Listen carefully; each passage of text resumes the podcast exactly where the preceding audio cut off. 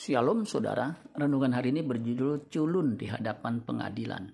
Roma 14 ayat 12. Demikianlah setiap orang di antara kita akan memberi pertanggungan jawab tentang dirinya sendiri kepada Allah. Kemudian 2 Korintus 5 ayat 10. Sebab kita semua harus menghadap tahta pengadilan Kristus.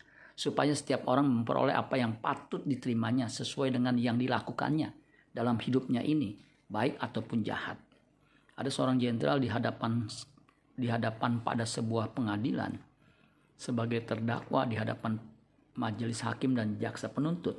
Ia yang tadinya gagah perintah sana perintah sini tiba-tiba jadi culun. Kenapa?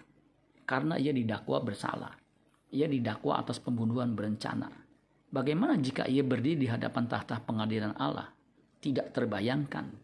Itulah sebabnya kita harus meniru Paulus dan rekan-rekannya 2 Korintus 5 ayat 9. Sebab itu juga kami berusaha, baik kami diam di dalam tubuh ini maupun kami diam di luarnya, supaya kami berkenan kepadanya.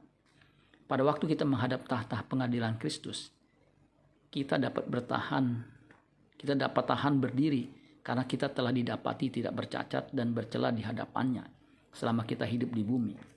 Efesus 1 ayat 3 dan 4. Terpujilah Allah dan Bapa Tuhan kita Yesus Kristus yang dalam Kristus telah mengaruniakan kepada kita segala berkat rohani di dalam sorga.